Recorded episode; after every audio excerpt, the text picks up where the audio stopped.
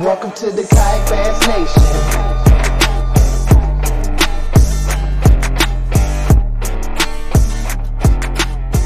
All right, what's up, everybody? Welcome to KBN Live. I was trying to get them shared to the appropriate groups, Ryan. I was panicking. I couldn't find Bass Nation kayak series, but then I realized they changed it today to the It's Bassmaster. it's back, boys. Oh oh Terry Terry inspired them. They done hit the hit the name change button. Yeah, man. What's up, everybody? Uh, we're glad you're here on a Monday night. It's gonna be fun to to talk about Lake Fork. We got our our buddy, friend of the program, Garrett Morgan, in here. It was fun watching him smash over the weekend down there. And for me and Ryan, it's uh, tournament week, man. It's finally our turn. Get off the sidelines a little bit. When are you coming down, by the way? I lost you. What happened there? Yeah, it went real quiet all of a sudden. Um, but yeah, man, that was a lot of fun watching what happened on Lake Fork. Uh, I got a little bit of extra ice and snow up here, so I didn't make the trip down. But um, I'm anxious to get to Toledo this week, so get off. When are you heading down to. Toledo? I'm leaving Wednesday straight after work. It's about a six and a half hour drive, so not too bad. All right, all right, all right. I'm gonna try to leave in the morning, man. I don't know. I was telling y'all in the group chat, uh, the old the old Cummins started making making a little whining noise, just a little one, just a little one. But I get nervous, dude. I don't want to get caught ten hours from home and something go wrong. So You, you gone again? It keeps going in and out. Keeps going in and out. Uh, thanks everybody for watching this. Appreciate your help sharing this around to people that might want to see it. I know I, I put it over in our Natural State Kayak Anglers group and the Bass Nation group because I know these folks are going to want to hear Garrett's story. I know he gave a little bit of it on the uh, at the weigh-in video, and then he also got on Bassmaster and, and gave his write up. That's one thing the Bass folks really do. They get a, a press release out quick, so we got, we got to read that before the before the show. I saw the press release and they did like a little photo shoot. Uh, Yeah. I'm watching it now. Yeah, you're going in and out, in and out. There you go. I heard you that time. Um, but yeah, they did a nice little photo shoot of the event, and uh, I think that was Mark, uh, Big Worm. Mark took care of that for him, so uh, looked good. Good time. Yeah, it looked good. What What'd you think of the event, man? Watching it, it was it was wild. It was tough conditions, but it seemed like there were still plenty of big fish caught.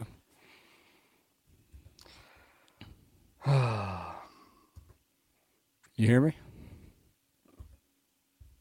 Can you hear me, Ryan? Can you hear me? No. Oh, Ryan's got technical difficulties. Um, well, so yeah, the, the one thing I noticed, man, at the at the event was uh, even though there were only three limits caught, the average size fish was unbelievable. I think Kyle Long made a post about that. Uh, some giants caught. I know Larry Hill had three over 23. There were a couple 24s caught, 24 and a half, one big bass. So even though it was slim pickings for fish, there were some giants caught. We'll talk to Garrett about that when he gets in here.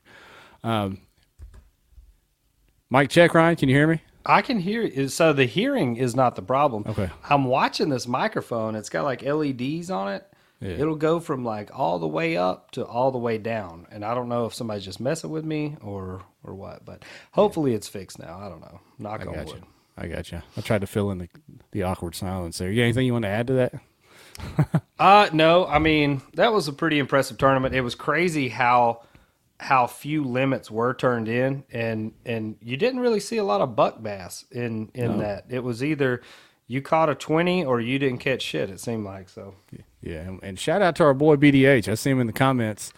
He had a, a difficult day one, and then day two, my man came in there with 106 inches and, and uh, climbed that leaderboard quick and got up in there to a nice check. So, way to go, BDH. New dad. That was dumb. I could. Well, uh, hey, listen. While we're on that, before we bring Garrett in, congrats to B three Bates Blake Knight because Yeah, he man. clapped up BDH down there, boy. No, uh, whoa, wait a minute now. he did. he got him whoa. by, You said whoa, whoa, whoa. Wait, a he minute, got him this by a isn't right. spot. He sure Yeah, enough got I him by a know. spot. I know. I, had it backwards. I was looking at that earlier. He got him. He Yeah. got him by a spot for sure. All right, Way to and go, B three. Man, that sucker was one fish away each day from really being up there. That- He Yeah. just couldn't get that, that Yeah. fish. So I messaged him and told him uh, we were pulling for him. So good job, Blake. I'm glad you lied to him, but but still, good job. Good job doing what you did anyway. We had we had dinner with Blake and his wife when we were down in Dallas last time. I had a good time with him, so that's my guy. I had to had to give him some words of encouragement. It was cool to see that happen, man.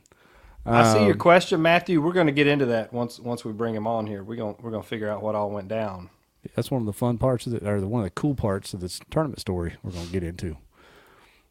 Uh, yeah, but let, us stop messing around. Let's get the champ in here. Before we do that, we want to thank our sponsors. Uh, of course, Revo Sunglasses. Use code KBN25 to get you a 25% off. And I think on Revo.com, they're running some Valentine's Day stuff anyway, where it's like buy one, get one free on some stuff. No kidding. Um, and then they're doing a Valentine, some other Valentine's Day stuff. So you can probably use your code and get one free. I don't know. Highly Go try- recommend it. try We're going to be doing some Revo content on Toledo Bend while we're down there, so that'll be that'll be fun. Hey, Dugout just left there today. Got some fresh new hats in. Check them out. And in case you didn't see the special, they are doing uh, some Rapala DT promos. So the OG Slims and all of the DT lines. So hop on dugoutfishing.com and pick you some stuff up. Yeah, and of course, uh, Western Sun Vodka, drinking choice for KBN. I've got a big, uh, I don't know, I say a fairly big plastic crate full of mini bottles. I'm bringing down to Toledo Bend to share the love with some folks. So That'll be uh, good. That should be fun. Uh, we're going to play a little snippet from a video you just shot down at Dugout, as a matter of fact. Uh, and while that's playing, we'll get Garrett in here and, and we'll get to talking to him. So everybody hang tight. We'll be right back with the champ. Let's go. accessories dugout has is just it's excellent the anodized handles for uh, lift and reverse on the motor speaking of motor i decided to go with the newport this year the reason i really like the newport is you can choose whatever brand uh, 24 volts versus hours of runtime I went with the Tim Percy steering system on this. Uh, the unit is so clean in it. Uh, you can Panoptix with the remote. You want to be able to control when that. I truly in kayak fishing. The best reels, the best tackle, and the best customer service. I know where I can find all this under one roof. It's in Marietta, Georgia. Give Jamie Koza a call and let him absolutely trick out your dream rig.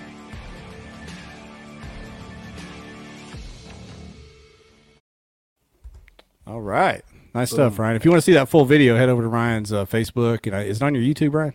Yep, I put it up today. All right, man. Yeah, Dugout will rig you out. But what's up, Garrett? Champ What's up, man? and Pancake. Garrett and Pancake. Hey, pancakes in the house for a Let me little throw some signs. Throw some signs to pancake. today, man. Pancake. So, Yeah, I man. didn't think she was gonna make the show. She uh, so funny story.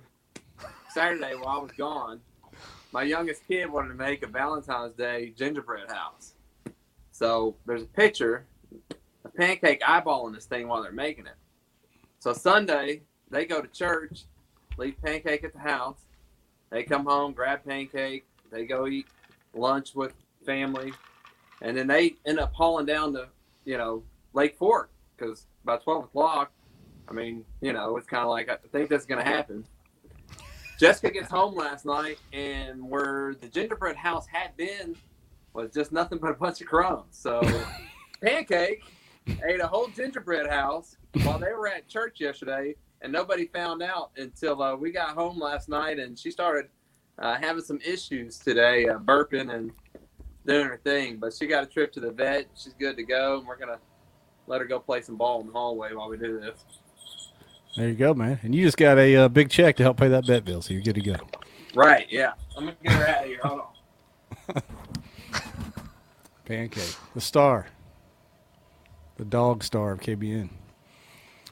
All right. There he is. How you feeling, buddy? Feeling good, man.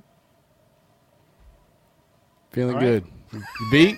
All right, good show, everybody. We're out of here. All right, we'll see y'all. He's feeling good, guys. All right. You beat? No, man, you I have mean- to be. Yeah, it's you know, like I've said, it's it's been a long time coming for me. So, um, been close a few times. Uh, just always seemed like it was out of reach. Um, winning this year, really wanting to win one of these. Actually, I think I came on like me and Pancake called in on one of the call-in shows. And you guys, hey, what do you got planned for the year? And I'm like, listen, I just I, I need to get a win. I need to win one of these events. And um, you know, I shared with y'all then that I was leaving the local events behind.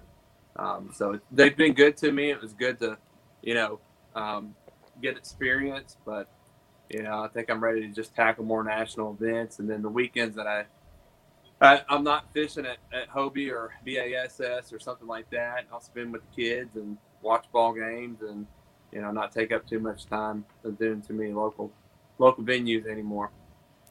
Yeah. And that's crazy, man, because I didn't realize you've cashed quite a few times nationally. Yeah. And I just assumed that you had won one before. I just wasn't, you know, I wasn't paying attention because you cashed a lot. But uh, I know you've won a lot, especially with all those plaques behind you back there, and you- Yeah. you cashed a bunch of times. So yeah, you're definitely due for sure. Yeah. Well, the thing about it, I mean, if you look behind me, you see the state of Arkansas how many times? Yeah. You know, so it, it's one of those things. It's cool if you can win in your home state, but you know, until you get out of state and, and put a big win up there, you kind of feel like, you know, you still got something to prove. So that was a big goal of mine um, going into the year was to win a national event. Um, so just you know, real excited and uh, blessed, man. I mean, seriously, the last couple weeks have just been huge uptick for me personally, and, and just kind of getting getting my mind right and just you know getting in a good place. That's awesome. Did you think when you were when you were preparing for Fork, with all the hammers, all the Texas hammers that that were signed up for that event, did you on in in your head and I know you know positive mental attitude, whatever, did you think that you were going to win it when you left the house? Yes, All right. I mean, it, it, I did. I, I told people I was going to win it. I told James Whited before I left. I mean, You I'm told not, me. I'm not saying that to be arrogant. I, I'm I'm really not. But I went down there and practiced, and both days I had 100 inches, and it was it was right after a cold front. And when I saw folks on, you know, KBN, um, you know, kind of dreading the weather a bit, um, I kind of felt like, okay, well, this really might happen for me. This might be the time. Um, you know, I think there was a lot more mental prep of what we're going to do with the weather than I think, you know, was focused on fishing at times. And those two days I spent pre fishing down there paid off big time. Um, like I said, I rolled in, it had been warm, and then we got boom smacked with a cold front. That morning, I think the wind chill was like 26 when I went out. And I had on like six layers of clothes. I had my duck hunting waders on, and I went and found some main lake stuff, um, you know, some trees. And it's like, it was one of those things where if you found a fish, there's probably five five fish on that one spot, and you could also leave it and then come back, and there'd be more fish there.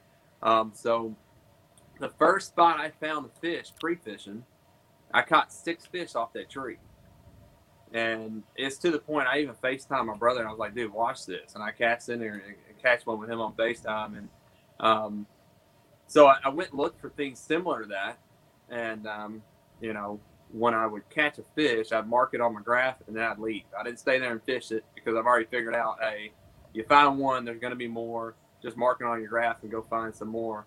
And so I found, you know, six spots um, in a cove that I liked.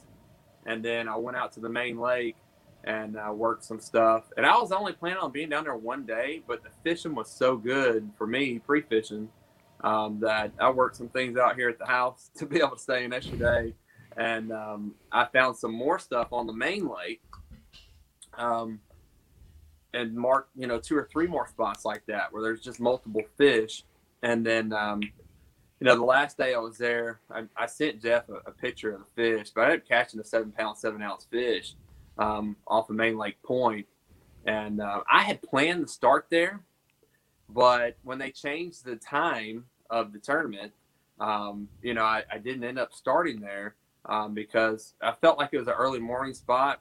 I'd fished that spot one other time, and I caught a, fish that was over six at that point. Uh, but it's one of those things where it's usually good, like for the first 30 minutes or so in the morning. Um, but I, I share that with you um, as we kind of get into the story a little bit. That spot would pay off later, um, but I didn't start there on day one.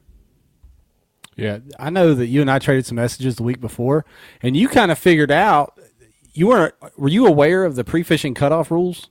Yes, yeah. You were okay because you had to run down there before it cut off. Because bass, as everybody knows, they changed the rules. It's you're it's off limits Saturday through Tuesday, basically. Yeah, it- So Garrett had to run down, you know, early in the week before. Yeah, and you know, I think that was also, um, they say you gotta have a little luck. I mean, that was that was kind of luck because I planned on going Saturday and Sunday.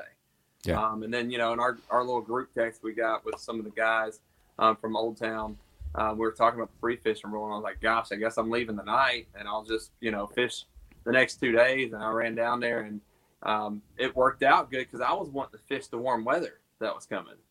But instead, I was forced to fish this cold front that moved in because of the way the pre-fishing days were, and um, you know, I watched the weather throughout the week, And the more I watched it, the more I was like, this is going to set up exactly the same way it was whenever I was down there pre-fishing, and I think I'm going to be good.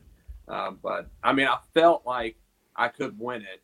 Um, but did I think that I was going to be the only person that had those kinds of um, you know bags? Heck no. Like I I thought it was going to be you know six seven people up there with me. The Brian Howes, Matthew Scotches, Garamo, you know those guys that are known for going down there. I didn't think that it was going to be what it was. I mean, I, I definitely thought other people were going to you know kind of find the same thing.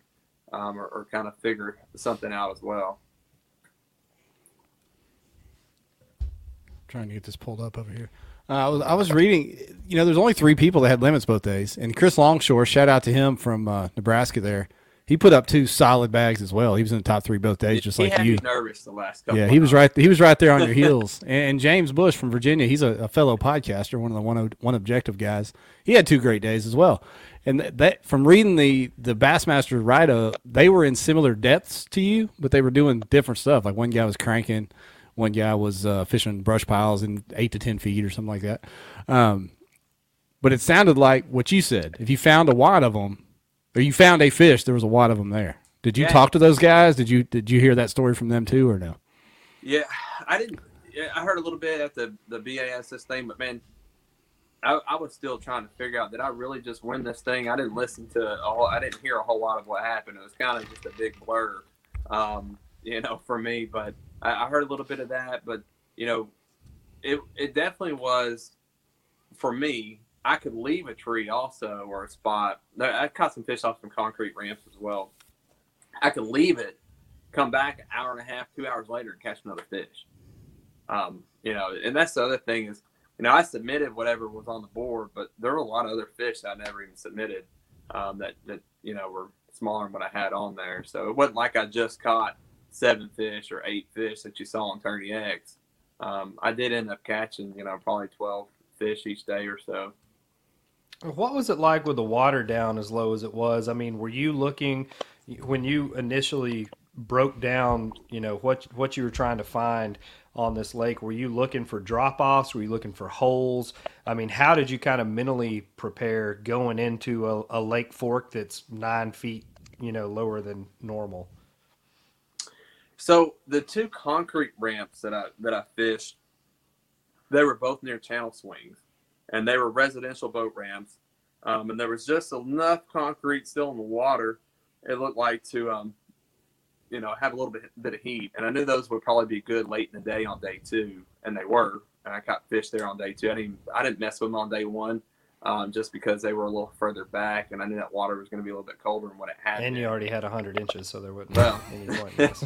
I was already into that. 20 inches in the lead, so I didn't mess with them on day one.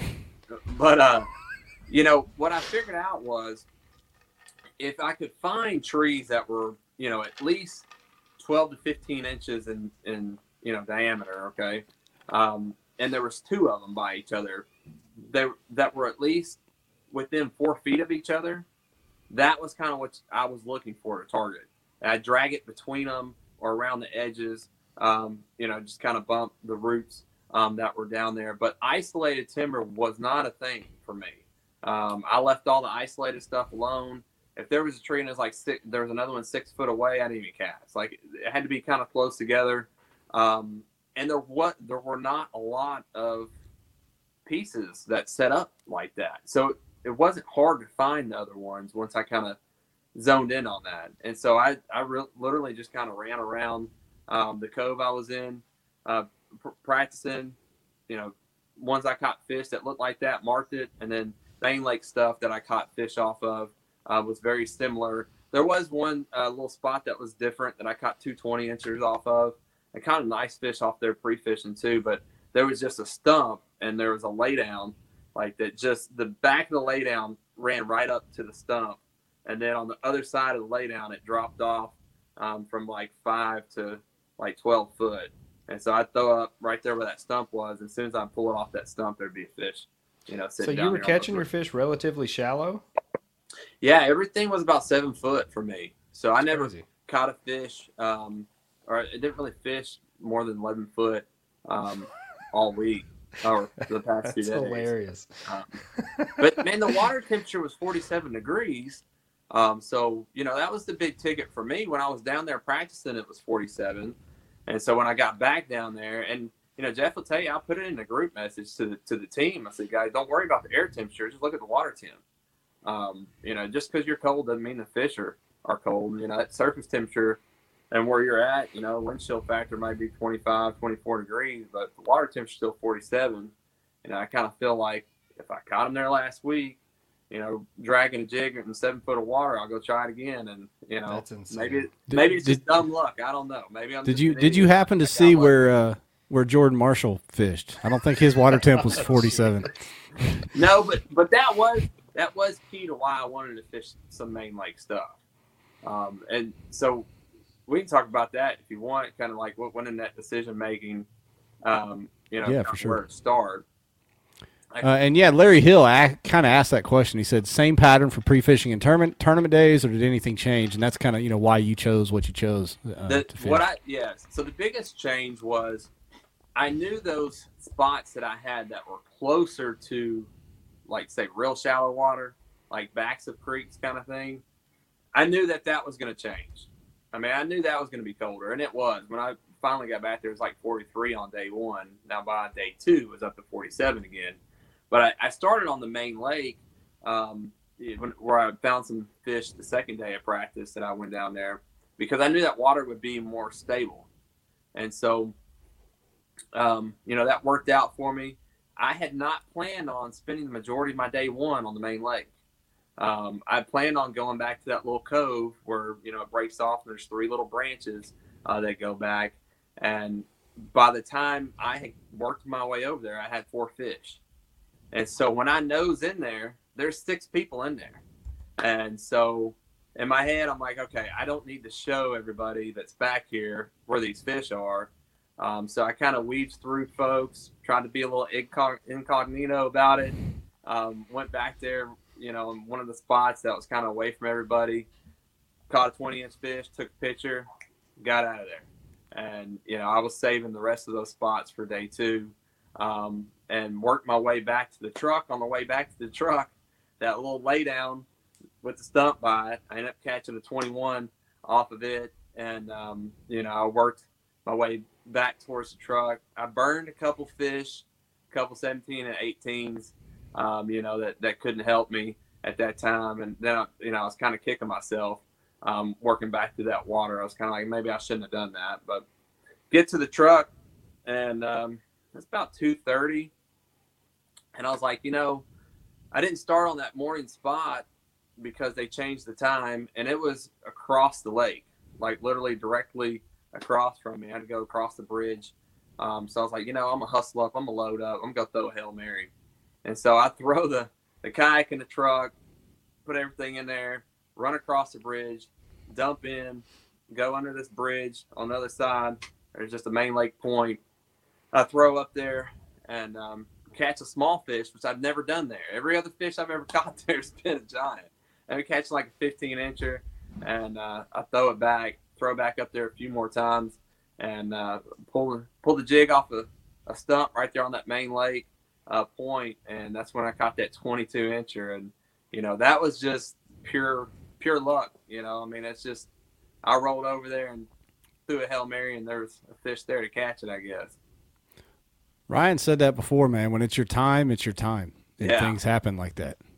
It's like you can do no wrong. Like you can call your shots. Like you know. Like, Yeah. I Yeah. mean, that the TOC was different, but Watts Bar, like I felt like when Edwin was like, I don't know, twelve or fourteen inches in front of me, I just felt it. I was like. Shit, I'm I'm about to catch this kid. 14 inches, like I got this. Like, I- shake it off. I need a 19 right here. It's, it, but I mean, I really think like when the stars line up, you you're the only person that can make you lose. If you drop your phone, if you lose your identifier, like it's Yeah. on you to mess it up. But when it's your day, the fish are doing right. Like they know who pulls up, they're ready to go. Well, and I had that moment on day two. I did. You know, aside from the kayak issues that I had, which were my, completely my fault. Okay, being impatient, you know, trying to force something to um, defrost. We got to talk about that. Tell We're tell going- yeah, people we're- about what happened. I mean, we saw it on on on your story and whatever, and the pictures posted. But tell everybody what happened. yeah. That's so insane. day one, you're sitting on 102 inches, and then you start your day two like this. Tell that story. So, so I roll over um, to launch, and the day before I had to work my rudder um, loose, you know, because water got in there, cables kind of got frozen there, and um, I had to get out of the kayak as I had started, and then I had to pull back in. I had to get the rudder loose on day one, and I popped it loose. So day two, I'm like, okay, I already know I got to do this, and I'm being real easy with it for a really long time. And eventually, I just I got impatient with it. I'm like, I'm just gonna try to give it a little, little, little good little punch. And when I did, I, I popped it, popped the cable, and broke it. And um, now I'll tell you this: in my mind, I was like, I'll paddle this sucker. I'll go find five fish. I don't care if I have to. Um, but you know, I, I reached out to our little group, um, folks on the Old Town team in the southern region, um, and I just said, "Hey, is anybody around here that has an extra kayak?" And Roy, who's actually from Conway, Roy Grubb, and I know you know very well, um, happened to be nearby and had his extra predator. He brings it over, and we're you know trying to get you know my knob for the graph over to his, and just trying to figure out how to get my crate in there. And it finally got to the point where it's you know it's it's go time, and I can't fit the crate in there because I got you know seven eight rod holders on there. And I just looked at it and I said, dude, I got to go. And I just ripped three of the rod holders off, threw them on the bank. I said, put them in a truck. I'm only using two of these rods anyways. And I took off. but so I, I roll around, you know, to my starting spot. And this was that moment where, you know, Ryan, you're saying you kind of know when you know. Um, I threw in this area where I caught several fish, and I I caught some 18s. I think I caught a 19 there the day before. I ain't caught any big fish there per se. Um, you know, for fork. Yeah, I was Fork. gonna say Fork really Okay. changes your perspective on that. I caught But, a um, couple 19s, not really shit out of there, but uh, but so I throw in there and um, I, yeah, several casts um, repeated. That was one thing that was that was true too. So you couldn't just throw in there one time and, and think you're going to catch a fish. Um, you know, it, sometimes it took multiple casts on some of those trees, um, but multiple casts in the spot. Finally get bit, set the hook. Fish is coming to me. I get the net out and I go to scoop this thing up, and it do, I don't I do a terrible job. I don't get the tail or the head in the net. I pretty much pick this thing up and it's laid across like a loaf of bread on the net. okay, and it, and it does one of these, and when it does, the jig comes out of its mouth, and as the fish is falling, I just reached down as fast as I could and just scooped with the net, and I, I scooped that fish up in the net. But when I got that 21 incher in the kayak, I was like, I'm gonna win this tournament. Like it's if that kind of stuff is happening, I'm gonna go find four fish and I'm gonna win the tournament. So You did. did. did you watch the leaderboard? I, I don't look at it until I have five fish. Okay. Um, so I left that spot, and um, I worked some of that main lake stuff over to that other area that I had saved, um, but I didn't do near as hot. Uh, but I worked it a lot faster too because I knew I had fresh stuff that I wanted to go hit. And um, when I got in that area where there were six people before, now there's only three. Um, so that game plan worked out. Um, you know, some of those folks had left that area, and I rolled up um, to the first spot in there and caught two fish. Boom, boom, and then uh, worked another spot. Nothing. Went to my third spot, and then uh, finished out my limit there. Then I looked at the leaderboard, and I was pretty shocked. I will say, I, was pretty shocked. we had some uh, we had a group chat going you know following it ourselves and at one point i think james bush had he got his limit first and he had passed you and he was up i don't know he was up by 10 inches or something like that but you didn't have your limit yet and some folks were like man he better get that fifth fish. And i said man he's on fish. He's about to he's about to do this. Uh, and sure enough it wasn't 30 minutes and you you know you had that that fifth one and it was a good one and you blew by him. And the only person that kind of gave you a little run for your money was, was longshore. He came he came in hot late and uh yeah. had an Well- outside shot, you know. I mean, when I so I caught that last fish at a twelve somewhere in there, but when I caught that fish, you know, I felt like that's it. That that's the nail in the coffin. Because before the day started, I was like, if I if I can do ninety six inches, I'll probably win this tournament. And then I was like, if I hit ninety eight, I definitely got it. Well, then I, you know, obviously did better than that. So I'm like, it's got to be over. And then I was looking at the leaderboard, and then I looked at his fish, and I was like, oh shoot, man, he he really could probably cull some of those out here. Like it ain't over. I got to keep fishing. So I mean, I, I fished all the way till the end, and I fished hard um, because Fork is one of them places that you never know. Somebody may roll up and catch two 23 inchers, you know, within 10 minutes. Larry Hill may Um, catch three or four in a tournament. It it seems. So that Yeah. I mean, I mean, so that's I the only number he had dialed in. It looks like. I never truly felt like it was over over until you know I got to the LinkedIn and kind of heard some folks talking that you know it kind of felt like it, it was a done deal at that point. But until you kind of really hear that, you know, still in the back of your mind when you're on Lake Fork, you never know someone caught another 24 and a half incher. And, and Garrett, you and I have been to Lake Fork and been in the same tournament together a bunch of times. Yeah, Uh, this is the first time. Now, this is probably the toughest I've ever seen it fish. You know, looking at the entire leaderboard, but I've never seen it to where no, like Ryan said earlier, nobody was catching buck bass. I didn't see anybody submitting twelve and thirteen inch fish. I mean, that just was not happening. What, explain why? Why do you think that was happening? I mean, I have no idea. I mean, I got that 115 incher, um, you know, but I, I didn't have a bunch of small bites like that either. I mean, my average bite, it seemed like, well, it got it got better as tournament went on, but it seemed like for the four days, you know, the two I pre-fished and two there, it's like if I got a bit a bite, it was gonna be at least an 18 inch fish, at least. Um, so I don't know what was going on, but I wasn't complaining about it. They don't Yeah. do dinks in Texas. It don't look like. I guess so. I just mean in the past, you know what I'm saying. There's people that'll fill their limits with the little Yeah. the bucks there at the, the tail end of things. That just wasn't happening. I mean, even the people that caught one fish, if you look down the leaderboard, it was a 22 or a 20, 23 or whatever. I mean, how you know? many skunks were there in this tournament? Let's see. I'll I'll scroll through here. A million. It was some. I mean, I mean, over the two days, it, it was around 50 skunks for two days total, and then a lot of people with just one fish. I think it was like 90 people with one or less. that's nuts. Yeah, and I, I'll tell you another thing is, you know, last year I didn't, I didn't do too hot during the tournament. um, like an hour afterwards, I'm still out there and just kind of, you know, wasting time and catching a good one. But I stayed an extra day and went and explored, and that paid off. I mean, that that paid off this tournament. So I know some people did that this tournament, like Roy when he brought me the kayak. He's like, man, I'm just gonna go mark some stuff on my graph. So, you know, when you're down there for a two day uh, event and you know things don't go great on the first day you know sometimes it's worth just going and look at some new water or going and look at some new launches and just kind of exploring some stuff because i've been on fork a ton i mean I, I went there a lot growing up went there a lot for spring breaks and stuff but the area i fished i had never fished before um, before i looked at it last year i looked at it last year um, you know when i stayed that extra day So, do you want to? Uh, what were the people? You said you rolled into that cove on day one. There were six people in there in that little Mhm. area fishing. What were they not doing? Were they just not on the juice, throwing the wrong technique? Or did you did you pick up on anything, or did you just try to ignore them and ease onto the back?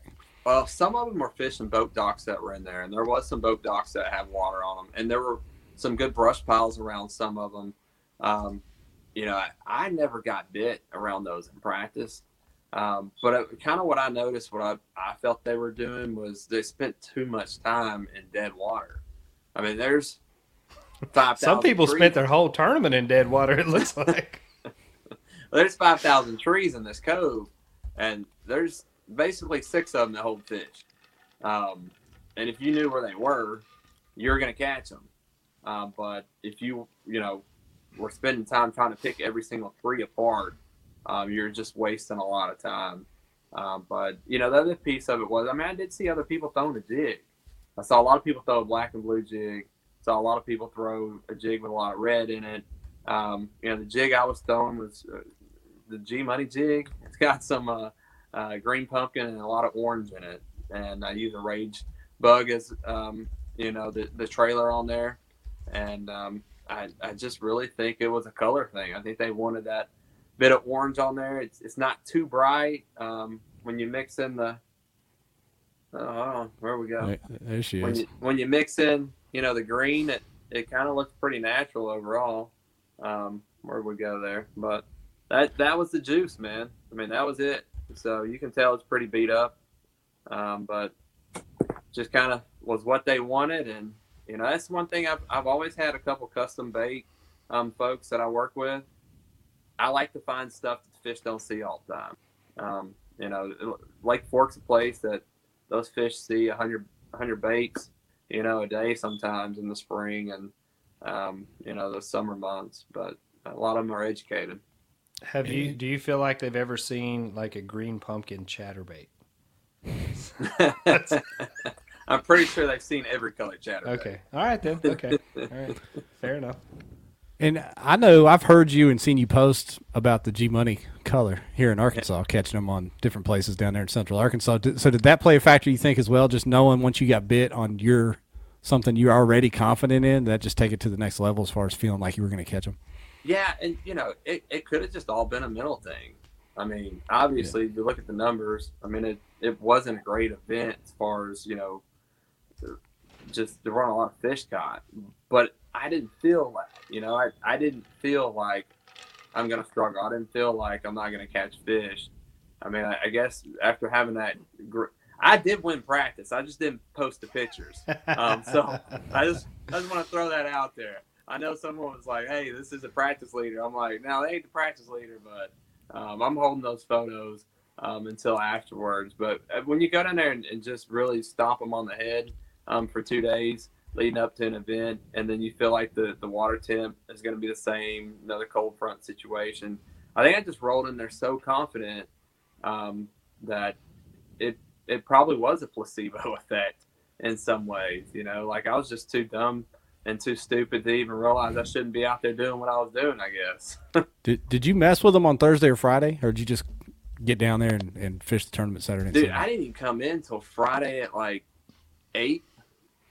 Um, you know, I had had to work Friday and then um, just rolled down there late, stopped by and uh, checked in, and um, went and fished on Saturday.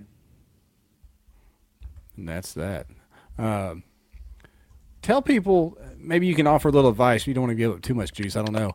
You talked about Fork, and the first time I ever went to Fork, I noticed what you said, which is there are, especially with the lake low, a million trees, and you can get caught up in seeing all that uh, and kind of get lost and, and, waste a whole day trying to fish the wrong stuff or chasing you know every tree stump you see.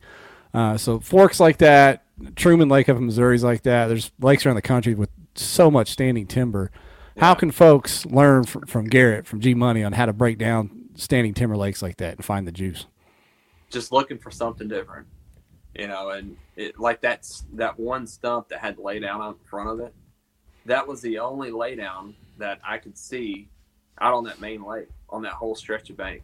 The only one that had some sort of horizontal structure, um, you know, and, and I caught you know two good fish for the tournament in there. Caught another good one off of it, um, and pre-fished as well. Um, but just looking for something that's just a little bit different. Um, the two concrete ramps, you know, that I caught fish off as well, um, you know, they happen to be right near channel swings. Um, and, you know, with that water being as low as it was, um, you know, that played an even bigger factor for those fish to be there. So just just finding little things like that, and especially when it has been cold, you know, things that hold heat. Of course, you know, wood's going to hold heat, concrete's going to hold heat. Um, I was actually focusing a lot of times on the sunny side of stumps and trees and things like that, um, where you know that that sun had been hitting. And um, when I was, the bite was better for me when there's you know the heavier wind. I would kind of come in from behind the structure and throw way out in front and then drag it back. Um, you know, assuming that the fish are kind of set up um, based on the wind there. Um, that seemed to, to play a factor, but you know, just looking for something different, um, you know, it tends to be a key. I mean, if you're looking at a field of trees and they all look the same to you, you just got to kind of figure out how to find something that just seems a little different. Larry Larry Hill wants to know: uh, Do you run any forward-facing electronics? Uh, he no. barely had a boat, Larry. I doubt he had forward-facing electronics. He's out there on two pool noodles, just getting it done. So He's out there on sea biscuit, man, getting it done. So here's the deal with that. Um, I think that those forward-facing electronics have a place, and for those folks that um, are good with that. Um, they will they will have their moments, and there's you know certain times of the year that they're going to kick everybody's butt. Um, and if you're confident in that, go do it. Um, I don't have that. I, I don't necessarily feel like I want it right now. I'm not saying I won't in the future, um, but you know I just kind of focus on what my strengths are um, and, and, fish off instincts for the most part. I can get away with that, um, you know, quite a bit of the time of the year. There's other times of the year when I wish I was better at my electronics. That's why I bought the the class that I need to go take, you know, with the JT um, fundraiser. That's yep. that's the one I bought. So that I will get at the Kentucky Lake and cash that in um, and, and learn my electronics a lot better. I do have side imaging, um, but I'll tell you, there was not a single fish that I caught that I saw on my graph and was like, oh, there's a fish there.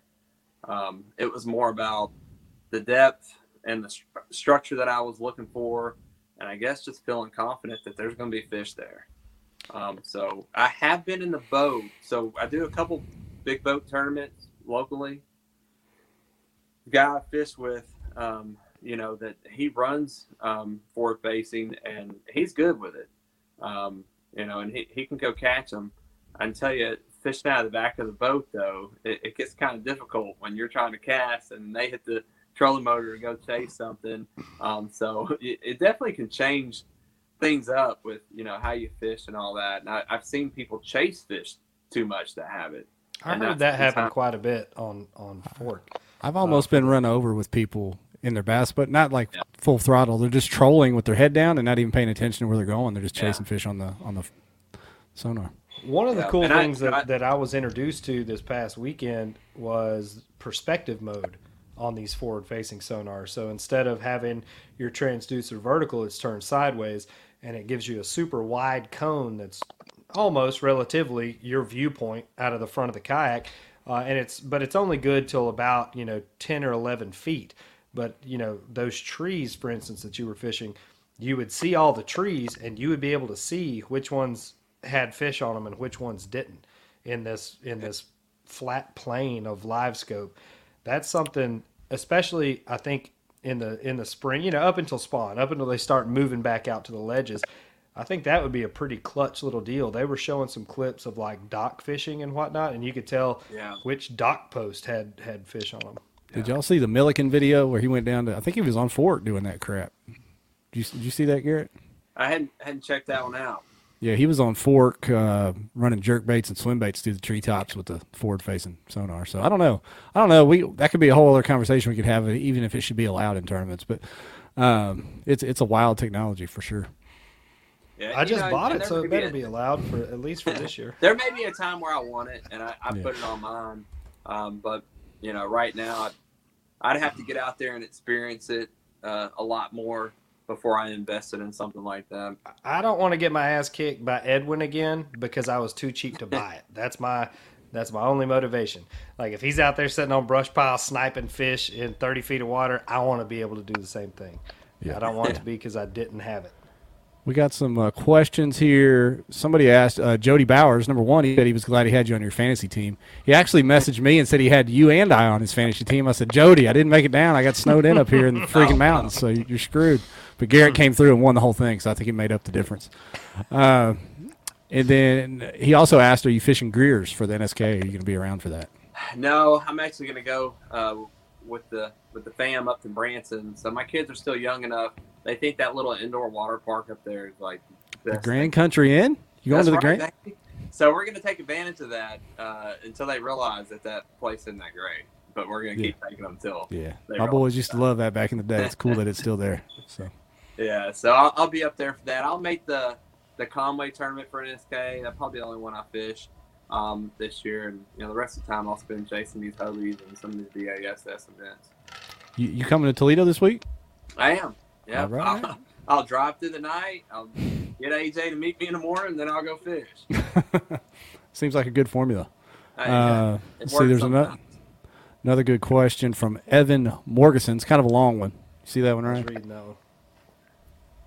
Says, do you feel kayak fishing has opened the door for blue collar Americans as an opportunity at the pro level of fishing that's affordable?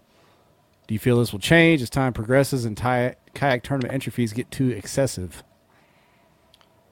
Man, I've always said that the, the big appeal to kayak fishing was anybody can go buy a, kayak.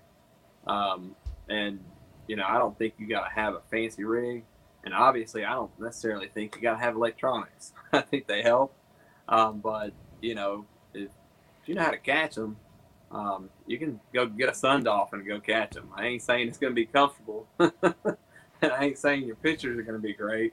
Um, but, you know, man, I started in a $200 rig from Academy with two poles, two Shakespeare poles, two Abu Garcias, and, you know, just went out there and fished because I liked it. And, um, you know, got addicted to it. But uh, the good thing is, I think the sport will keep growing because it's something that somebody like me with two kids, you know, sure, would I love to have a Phoenix bass boat out there? Yeah. Do I want the Phoenix bass, bass boat payment right now? Heck no. Do I want to pay insurance on it? No. Do I want to pay the extra gas to haul it across the country? No. Do I want to put gas in it for each tournament? No. Um, you know, there's other things that I need to prioritize as a father um, to make sure I'm doing for my kids. But this still allows me to be competitive and enjoy something that I like to do. As entry fees get higher, I think you'll still have other trails to fish. Um, and, and that's the good thing is we're starting to see the pecking order establish itself and it's going to take care of itself. The anglers are going to choose based on their experiences, and um, we're starting to see that happen. Give us number one. I thought it was cool that your family came down and was able to see the weigh-in. That was yeah. awesome. Uh, but give us your opinion of the, the Bass experience down there. I know Bass has had some hiccups with the registration process and some of their information going out, but how did they handle things on the ground uh, at the event for you? Um, so great experience on my end. Um, you know, I needed a late check in. Um, you know, being I, I couldn't get away until later on on Friday. Uh, they were accommodating with that. I'll say AJ is the best with that. I've never been um, to a Hobie event where if I needed to meet him in the morning or something, he, he was always willing to do that. Um, so I think Bass got that right um, this time. Um, you know, and being you know accommodating and flexible with those things. Uh, I had to call the tournament director um, to ask about you know hey because I didn't know for sure could I use someone else's kayak, but I wanted you know I'm in the lead. I'm not going to go out there until I know. So I called him and I was like, hey, is this cool? But I mean, he answered the phone right away. Um, you know, clarified things for me when I had questions. But um, I, I, felt like things were handled well. Um, you know, it's good experience on my end. You know, one thing they do that that you know they already have it built in because they're Bassmaster is they they're quick on the press releases. I mean, they have the interviews up, the videos up. I mean, they're on that pretty quick. And I saw they did some good stuff with you on day one and two. Yeah, that was pretty shocking too. Um, yeah. I wasn't prepared for that piece. um, so it's like, hey, come here. It's like photo. Hey, you know, talk to this person. Hey, talk to that person. Uh, that was pretty overwhelming. It has been really for the last 24 hours of, you know, phone calls, podcasts, you know, interviews, things like that. But the media side with Bassmasters, I would say it's probably their strength. You probably yeah. get more exposure with that organization than you do um, with some of the other trails. Um, so I think maybe where they need to put a little bit more um, simplification in the registration process um, and kind of getting the schedule out maybe a little bit earlier and you know kind of checking and see what else is going on in the country um, you know i think they make up for it in their ability to give you exposure as an angler if that's something you're after um, or something you desire um, but man I, i've just been shocked at how many times i got on facebook and saw my my mug popping up on this post or that post or you know on the on their website. That that was pretty overwhelming and um, man, I mean, I feel pretty blessed for sure. So that's one of the things that you know when Bass announced that it was coming into the kayak scene.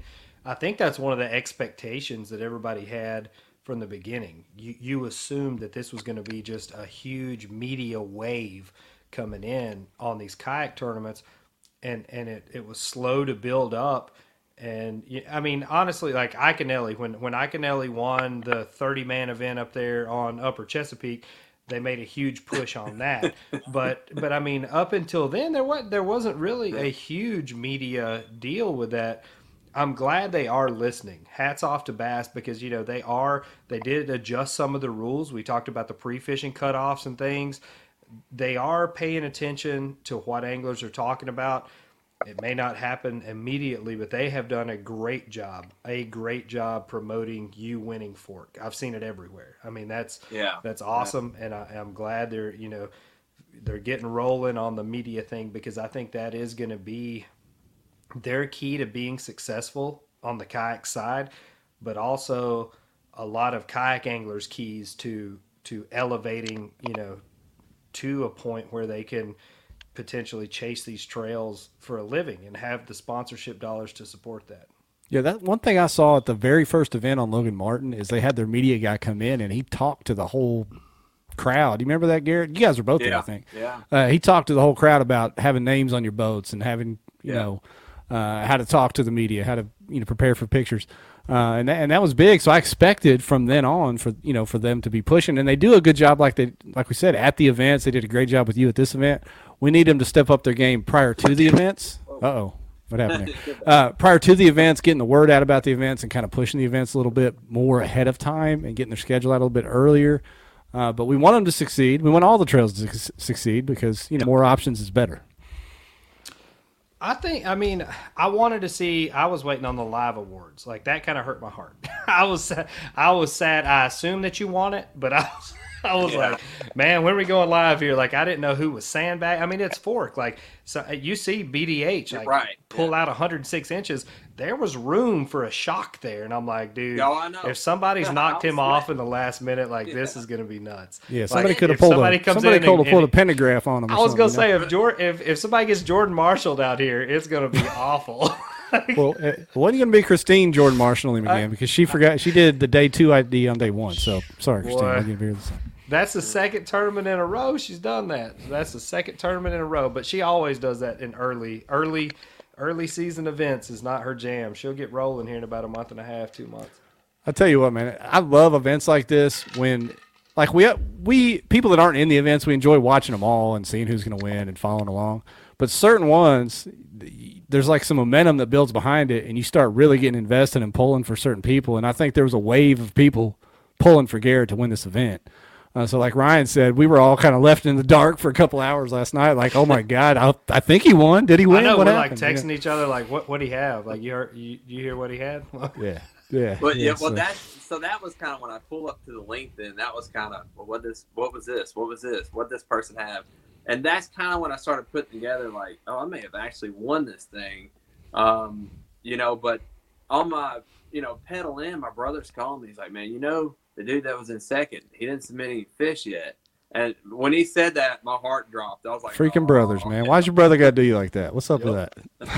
um, no, I mean he was like, but he was like, but I've looked at all the fish and you know I, I feel like you're good, but you know I don't know why. Maybe he's got a monster sack or whatever. But then I think I heard that I, I think he submitted four um, or whatnot, which uh, I understand probably why I didn't submit fish. I know I don't submit fish until I have five most of the time. Now because the conditions were the way they were, I was submitting fish as I went um, in case something happened with my phone or whatever. I mean, when it's cold like that, man, you never know with electronics. Your battery dies faster when it's cold too, so you have Yeah, to be I- I do- cognizant of stuff like that. I do take a battery pack with me with an extra charger. Um, you know, so that's a tip for anybody out there that you know going to fish in a cold and may want to invest in one of those. You just never know. But uh, local tournaments, though, I I won't submit unless I have five fish. So I want to take the time to stop fishing because that could be cast that I could be making to catch that fifth fish. Um, so I, I totally get that. When you're rolling in that autopilot, though, when you're moving spots, it's easy to submit. You can just hit That's that true, direction. too. You can hit that directional and just uh, go ahead and do it. I tell you, um, I got some exercise uh, this last last event here. So uh, the next one I'll have an autopilot to zoom around in. That's good stuff. I think we would be doing it justice if we didn't show um, the fella that was in second on day one if we didn't show his fish. So let's show that monster because he did win big bass of the tournament. Yeah, that was a giant. That's a big one, thick. Yeah. And there were multiples that size caught, and Larry Hill caught I think three twenty threes. So unbelievable the size average that was caught. I, I don't have the time to do the math on that, but I wo- I wonder if Dwayne would, would throw it in his calculator and tell us what the average size was for that tournament because that uh, it was impressive. I mean, the I would say the average is high, being that so few fish were caught and they were all Yeah. they were all thick. So I'd say the Yeah. average is looking pretty solid on that one. I 150 think- people, 400 fish, basically over two days. That's that is not many at all. And I think Garrett caught like 40 of those. So I. But man, there, were- I remember at one point I was trying to measure a fish, and it was like a 19 incher, and its its head was just so where I'm at was like so wide, like I couldn't hardly get it down in the catch board, like to position it the way I needed it to try to get the most length out of the fish. I'm like this big headed sucker here, but it wasn't. I mean, it was it was 19 inches, but it had a head on it like it should have been 23. that, that 22 had a head on it like it should have been a 12 pounder. Yeah, yeah. Skinny body. Yeah, I don't know what was up with that fish. It, one of its eyes didn't look great. Um, it, It it been tied up for sick. two weeks in a cold front, waiting on you to get back between them two trees. No, man, you know I, it's interesting. I actually had a cameraman was right there by me. Uh, he's actually on the phone with me. You know, walking over the bridge was gonna come film, and I'm on the phone with him whenever I got the bite to set the hook. I'm like, dude, I just caught one. So he Big hustles worm? over there. Huh? Big worm, Mark. Yeah, yeah. Yeah, So he, he my boy. over there, and he was wanting me to bring the fish over to him, you know, to get video. I'm like, listen, dude, I got to get this fish in the water. It don't look too good, uh, but I got a good video of it swimming off. I, I'll, I'll go on and share that. Dude, too. he posted a picture with a big ass fish in the Yeah, boat out over. there while he was photographing. Oh, I was like, how, That's what's how'd this I think happen? I think I think Mark caught an over off your backup spot, Garrett. That son of a gun. No, I'm just kidding. He's out there, boy. hey, let me let me ask you about this because you don't you normally fish out of the out of the top water or the sportsman. You're in Roy's Predator here. You're flirting with disaster, leaving that uh, ID just sitting there on the rail. One little breeze, and you're in tr- you're in some trouble, man. Here's the deal. It had It was already blown frozen. It was frozen wet. to the rail. It already it already blew off once it got wet at this point, so now it's just sticking on that sucker. Uh, okay, I got you. So once you got it wet, you can just throw it up there. It's good. Just throw it up there and she freezes. That's I good. had I we all had two identifiers, so there's another Okay. one in the in the deal there. But I will tell you, um, there's a little bit of adjustment going from a top water to a predator. Yeah, that's a little bit different, man. The whole, the you know, it's a little deeper, uh, Yeah. different, different setup there for sure. yeah. Let's see. Uh, any any more questions that you saw, Ryan, that, that I missed to throw up there? No, I think I think you I think you nailed it there pretty good. I, I just want to touch on that Evan Evans question earlier. Uh, I definitely think the stage that's set is to open the door kind of for the blue collar guys to get into this. But I'll tell you, like these sponsors, when they see you getting traction on the kayak fishing side, they're looking at the reach and the growth of of kayak fishing. Like they that's what they want to target. So if you think that you're going to come up on the kayak fishing side and then go buy a bass boat and be that influential or that popular or whatever, just remember there's you know 500,000 guys in front of you already in a bass boat. like like that that the Well- crossover game is is a is a lot steeper on that side. So Well- you know, you may find yourself kind of worked into the kayak side and that's that's where you need to be to to Yeah. be able to make money doing this. Ryan, it's interesting you say that. So before I got into kayak fishing, I was, you know, kind of doing the BFL co-angler thing. Did it a couple times. Me and a buddy kind of committed to doing it, and um, me and him did some local tournaments. And I signed up for kayak event, did well. Signed up for a few, mi- few more, did well. You know, I got to talking to him. He's like, dude, he's like, this kayak thing's just starting to go. He's like, there's a hundred people out there trying to be KVD. He's like, but this kayak thing's just taking off. You probably need to stick with it.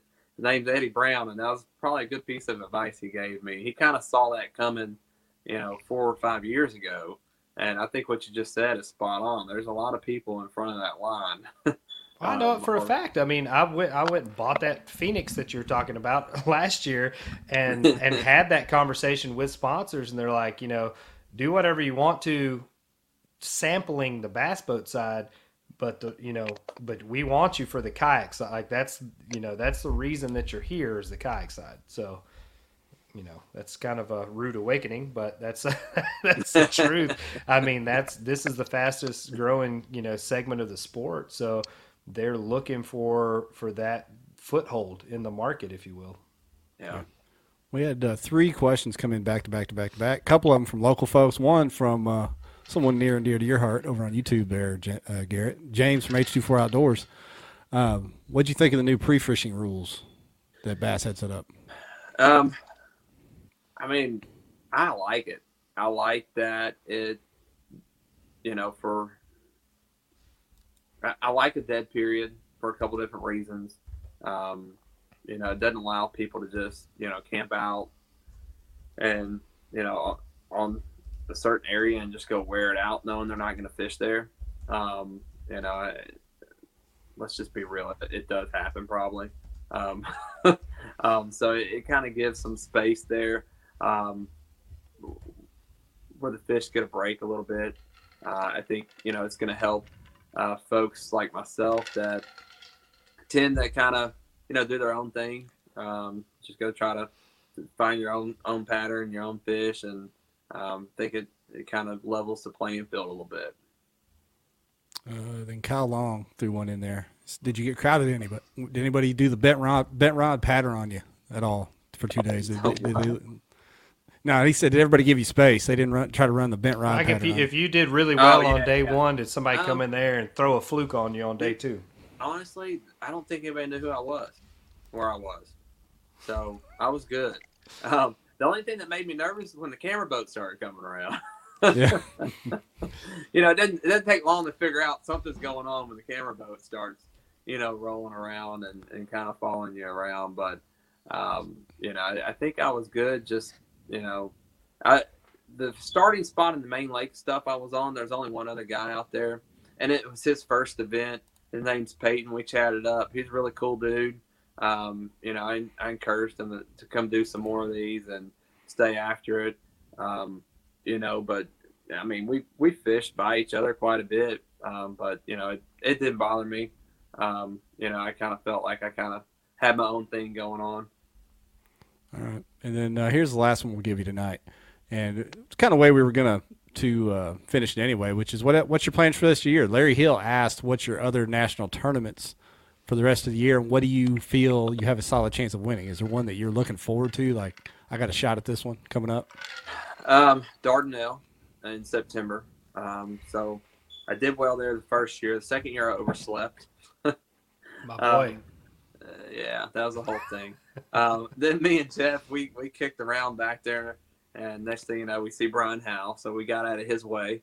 Um, obviously, he had a Yeah, chance we to watched win the thing. We watched Um, BDH but- wear him out. Garrett actually yeah, went and ran off a bass boat off of BDH from crowding him. Hey, man, you just gotta gotta let people know. Hey, my man here got a chance to win some major dough. You need to need to keep it moving here. You can come come you know fish Dardanelle anytime you live right down the road. But anyways, uh, Dardanelle's the one I kind of got my eye on um, that I feel like I could do well at. Um, I'm gonna fish Toledo. Probably go to Broken Bow. I did sign up for Eufaula. Never been there, so I'll be driving through the night on that one. Um, but I would like to. Um, hey, Eric may actually win Dardanelle. He's done pretty good out there as well. I see him saying he's going to win it this year. Um, I would like to try to find some more BASS events. Be honest with you, this was the only one I was going to fish this year. Um, you know, but now that apparently I'm winning Angler of the Year at the moment, um, you know, I might need to go find some more Uh, to go fish. That's what happened to Lambert last, last year. He Hey, got caught man, chasing so- AOY all year after after winning that first one. I spent a lot spent a lot of money on that one. I should have should have just stuck with Watts Bar and went on to the house. yeah. Uh, Kyle's But got man- another good question, man. He said BBT's getting ready to be on Fork. Who you going to sell the juice to down there? They actually bidder. do lie detectors. They have information rules in those, Oh, in those okay, real never mind. tournaments. They'll bust that ass for that. Okay, I don't I don't know about all that, all them rules down there. I mean, the juice was just given on the program. All they got to do is watch it, right? That's it. Watch watch or go listen to the audio podcast later. Either way, you'll be good to go. But man, I tell you, I would I would really love to qualify for the Hobie Championship because we know where the championship's at, right? Oh, Garrett, He's due on Caddo, that's for sure. We thought you was going to win. The, I, you was my pick to win the national championship down there this year, so I know you want to get to Caddo for anything. I want to get to Caddo for anything, so I usually fare pretty decent down there. That's another. That's another huge as far as average size of fish goes. That'll be a barn burner, I think, for the TOC. Yeah, is this be the- awesome. Will this be the biggest tournament to go to just Caddo and not have the selection of lakes like just Caddo? I'm honestly excited. I love Caddo, period. So Yeah. especially with only 50 people. I mean, the last time I fished it, there were probably there were 125 people in the area I could see, which was miserable. So Yeah. with only 50 people, I can only assume that it's going to be pretty awesome. Yeah. But I think I, I honestly think that is playing a role into these things selling out. Um, Oh, I think for when you- sure it is. When you Yeah. put a championship down around um, Texas, Louisiana, Arkansas area, you know, Oklahoma, where you know, I mean, people fish like twenty four seven if they can. Um, there's going to be a lot of people trying to qualify for that championship just because it's in their backyard. I mean, I think the lake location and I think it being 45 grand this year.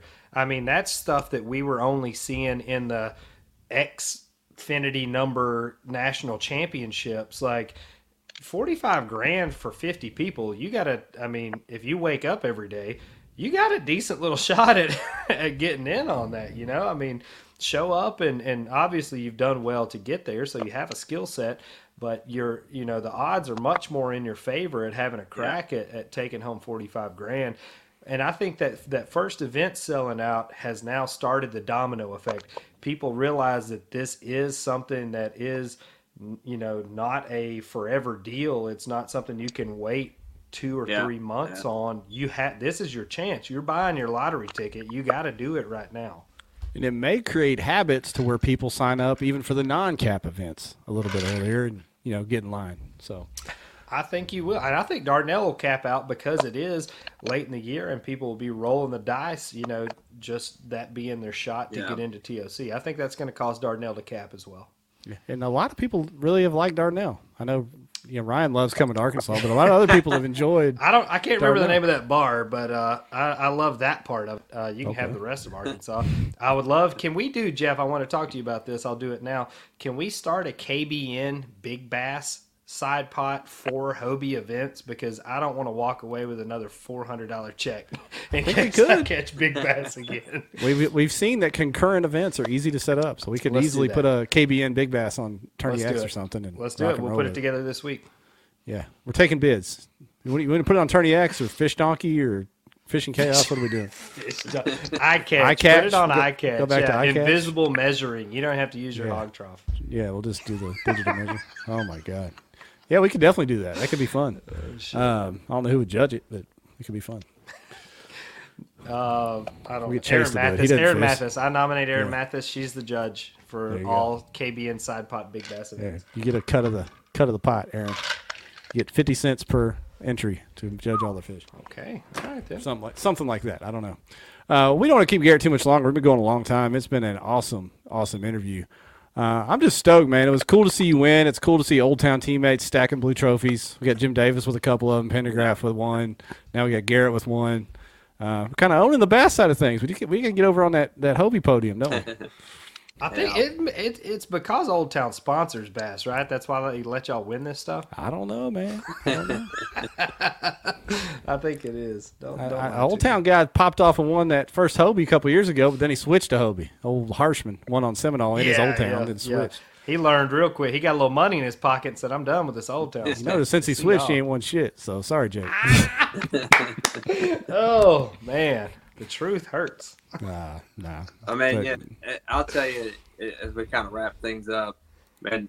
You know, I I, I was confident going down there um, in this event, but I'll tell you, I, I've I've taken my losses. Uh, I've I've had some disappointing finishes. I've had some where I went down there and got beat up pretty good, or you know, didn't fill out a limit for two days and things like that. So, um, you know, I'm definitely not letting it get to my head.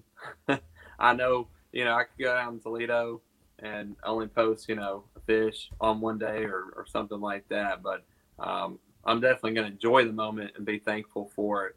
Um, so very appreciative um, to the folks that have have supported me along the way. You know, H4 Outdoors down here in Conway. Um, since I started kayak fishing, they've kind of helped me out. Um, you know, kind of steering me in the right direction uh, with kayaks and um, keeping stuff in stock for me, and appreciate those folks for sure. And family and friends that had my back. And NSKA, uh, you know, the Central Trail. You know, we talk about the local trail thing. Um, you know, I've had people chase me um, on those local trails um, the last two years.